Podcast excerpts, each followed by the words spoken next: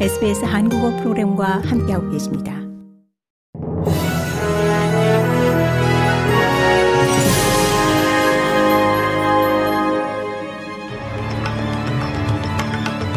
(11월 3일) 금요일 오후에 SBS 한국어 뉴스 간추린 주요 소식입니다.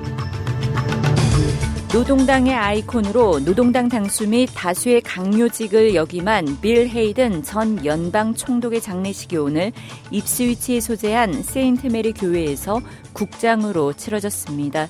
빌 헤이든은 1989년부터 1996년까지 호주의 제21대 연방 총독을 지냈습니다. 그에 앞서 고프 위틀럼 정부 하의 재무장관을 밥 호크 정부 하의 외교부 장관을 지내는 등 이 노동당 정부 하의 다양한 각료직을 역임했습니다.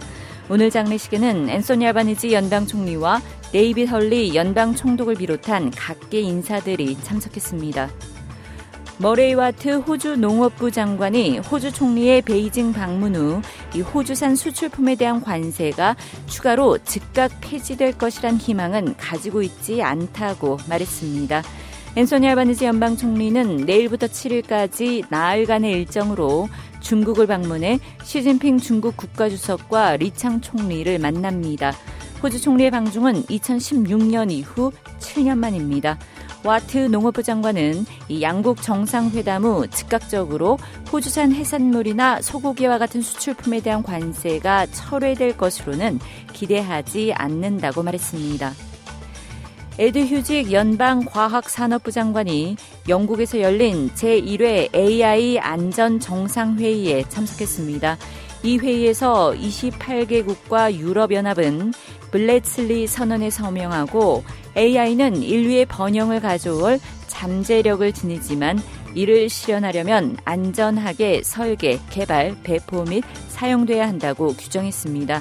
한국이 내년 5월 영국과 공동으로 AI 미니 정상회의를 개최하며 제2회 정상회의는 1년 뒤 프랑스에서 열립니다. 앤소니 알바니지 연방 총리가 매일의 생활비를 감당하기 어려운 호주 국민을 위한 추가 재정 지원 가능성을 배제했습니다.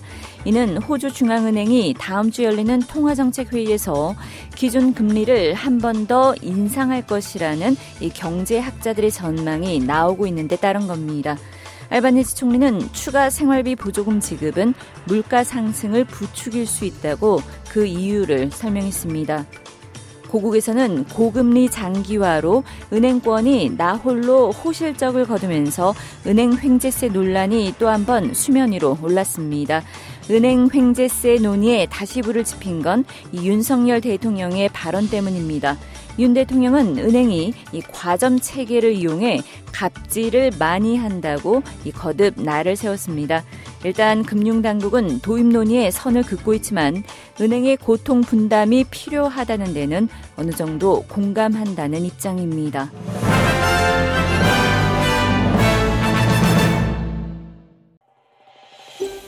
더 많은 이야기가 궁금하신가요? Apple Podcast, Google Podcast, Spotify 또는 여러분의 podcast를 통해 만나보세요.